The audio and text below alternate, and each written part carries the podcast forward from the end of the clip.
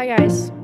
Welcome back to Pain to Purpose, the podcast where I share my real life experiences in turning my pain into purpose to inspire others in working through trauma, mental illness, and just real life events. I'm your host, Alyssa Wyss, and in today's episode, we're going to talk about caring too much about what others think. So, this is something that's been really relevant in my life recently. It's so easy when you put your whole life on the internet to get caught up and wrapped around the opinions of other people. And that can be really internally damaging sometimes. And I think a lot of the times we fail to realize that in the moment. It's really easy to care about what other people are thinking about you, what other people are saying about you, what other people are feeling towards you. And when you allow yourself to obsess over what other people are thinking about you, you're allowing others' opinions to control your actions. And like I said, that's really self damaging because when you're allowing other people's opinions to get the best of you and to control you and rule your decisions, then you're living for other people. You're not even living for yourself at that point. And I think what I've been doing recently is challenging my fears. And the only way to do that is by doing the exact opposite of what you're afraid of. And so, if you've been following me on Instagram, at Alyssa Wyss, if you're not, then you'll know I've been trying my best to challenge that through the content that I'm posting on my Instagram. And I can't tell you how many times I've posted a story and taken it down after a couple people have seen it and tore myself apart, wondering, oh, is that stupid? Did they think that was stupid? Did they think that I'm weird? Did they think I'm annoying? Like this, that, and the third, right? But you have to remember at the end of the day, you just have to do whatever you want because it's cliche, maybe, but we are all gonna die one day.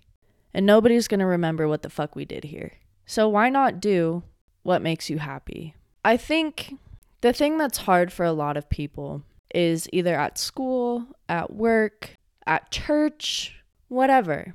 You may have one or two people that really make you question and doubt yourself, that have maybe not had anything nice to say to you or have given you a passive, dirty look, whether it was intentional or not, and it made you feel some sort of way. And I think it's really easy to allow those insecurities or those thoughts or those feelings or situations to get the best of your mind sometimes. I know for me, at the job I recently just left, there were a bunch of people that made me feel really bad about myself. My teammates would talk about me behind my back while I was in the same room. I had other coworkers that would make very passive comments towards me where they were loud enough for me to hear them, but they would never say anything directly to my face. And so I found myself getting caught up so much over these people don't like me, they don't like what I'm doing, they feel some sort of way about me. And I had to remind myself the people that hate on you the most are often the one doing the least. And it's really easy to obsess over that. But I had to remind myself these people are just projecting their insecurities onto me. There's something about me in particular that makes them feel either insecure or uncomfortable or whatever it may be. And so they're going to try to do everything in their power to bring me down to their level, to make me feel what they're feeling, because subconsciously for them, that makes them feel like they are okay and that they're doing better. And I feel like this could kind of also be touching on bullying a little bit. I feel like that's not the intention of this episode. I could do a whole different episode on that. But I had to take my power back. And how I did that was starting to confront the situations. So I may not have confronted them directly, and I wish I did before I left, but some things just aren't meant to happen that way. So I got my manager involved and told him what was happening. And he addressed the situation. However, it didn't completely fix the issue. A couple of my coworkers came around and we actually realized that we're not so bad. That, you know, we could get along and see eye to eye on things, but we didn't have to necessarily be friends outside of work. We could be cordial with each other, whatever. But I had to take my power back and I had to stand up for myself and realize I'm going to be the only person that's constant throughout my entire life. And what I mean by that is the only person that's constant is we come into this world by ourselves, we leave by ourselves. So we have to be there for ourselves because nobody's coming to save you. Nobody's coming to rescue you. And nobody's coming to pull you out of your fear or your self doubt. And here's the thing about fear and self doubt that was placed inside of you from an external source. Because at childhood, at birth, we didn't understand what fear or doubt was. We came out knowing love and that's it. But the world will teach you fear and hate and pain. However, you don't have to take crap from other people. You don't have to allow people to walk all over you or to make you feel afraid because we were all put on this planet to do something for a reason. And I feel as if you're living in your purpose you're doing what you love, what feels good to you, and what makes you happy. We may not be the best at everything when we first start, but we also didn't come out of the womb knowing how to walk, knowing how to talk. These are things that we learn throughout our childhood. And what I'm saying by that is there's a series of development for anything that you want to do. And I have to remind myself of that too, if everything is a process. But you can't allow people to get inside of your head to the point where you're not doing what you want to do in fear of response of people who probably won't even be relevant in your life in a year. There's no point in that. And I saw a quote that really made me think people don't have to like you because most people don't even like themselves. And that really hit home for me because I've been on both sides of the spectrum where I've projected my insecurities onto people and have probably made them feel really bad about themselves. And you know, I wish that I never had to do that or that I never did that to anybody. And that was a learning lesson for me of I don't like being mean to people. I don't like bringing people down to make myself subconsciously feel better. There's nothing positive about that, and what goes around comes around. And so I think that's probably part of the reason why I experienced what I did and at the same time, I learned from that. And you also have to think. Let's put it in this perspective. Think of somebody you don't necessarily like. And you're like, Alyssa, where are you going with this? Think of somebody that you don't necessarily like. Are you constantly thinking about that person? Most of the time, that answer is going to be no.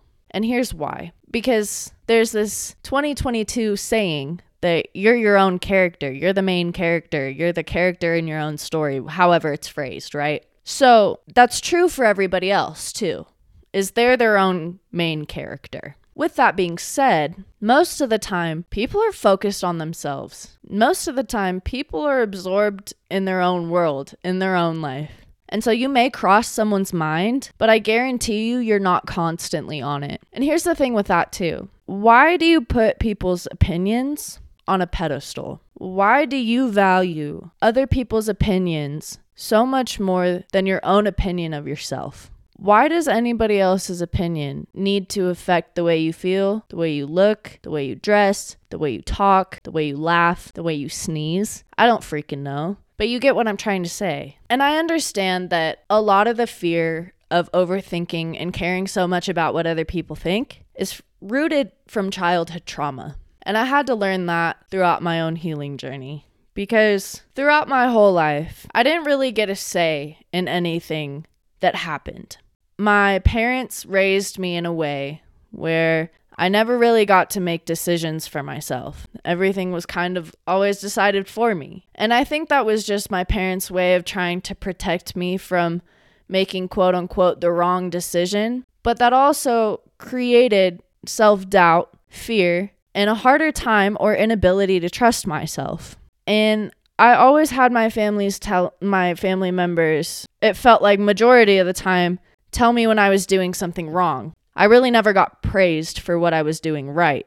And so I think that in itself too also caused me to hyperfixate on the negative. And what they say about the grass, what you water, that's going to grow, right? So if you're always focusing on the negatives or caring so much about what other people think about you, that's going to continue to grow. I noticed for me, the more that I continued to obsess over what my coworkers were doing, what they were thinking, what they were saying about me, you know, the interactions that they were having, what they were saying about the way that I dressed and the way that I did my hair and whatever, it caused me to go inside myself again and feel like I have to change who I am for people who are totally irrelevant to me.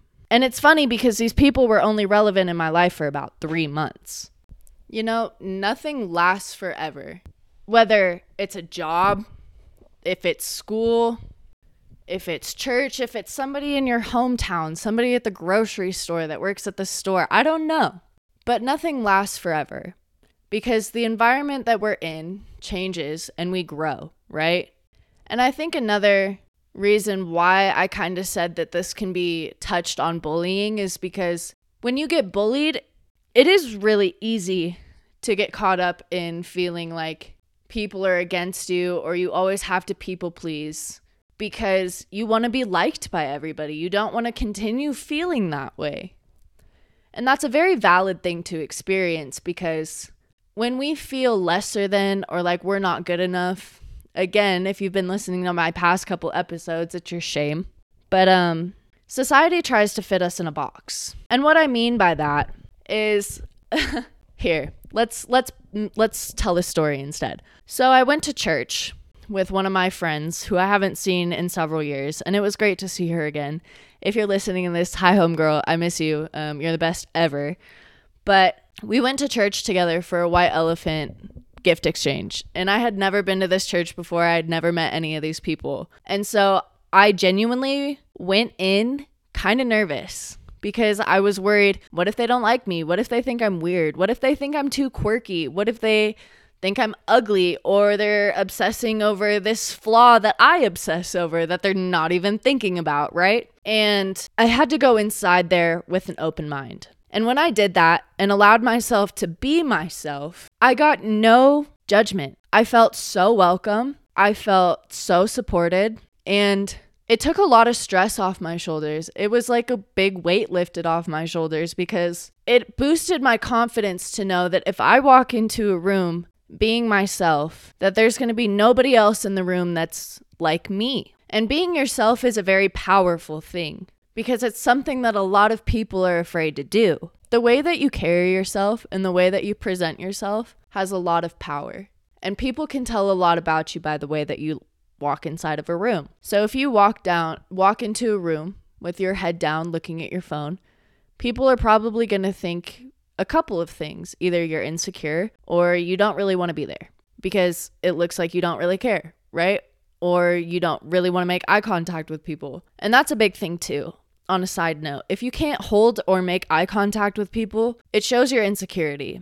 And so, how I had to push myself out of that is I forced myself to make eye contact with strangers and hold it until they broke eye contact. It was very uncomfortable at first, and honestly, the very first couple times I did it, I broke eye contact first because I was uncomfortable. But that too is like a muscle. It's like going to the gym. So if you continue working out and being consistent with these things, it's to get easier, right? And so back to what I was saying about going into church and being myself is it was a very freeing experience for me because I now know since I walked into that room being myself and being genuine, I don't have to continue putting a mask on.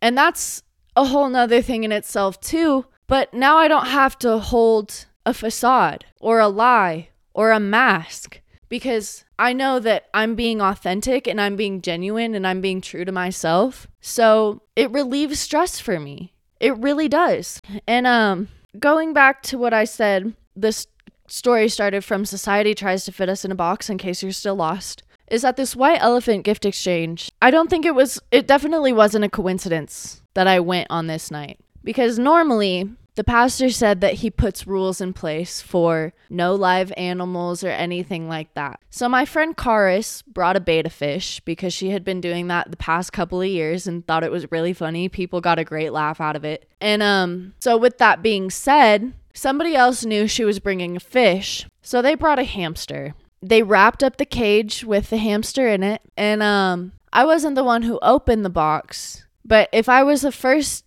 to choose I would have picked that box. And inside this box, obviously, like I said, is a hamster. Anyway, long story short, the girl who stole the hamster from the first person who opened it, if you know anything about white elephants, you get that reference. So the girl who stole it texted her mom, and her mom said she couldn't keep this hamster. And I was talking to her, and I was like, either you or me are gonna get it.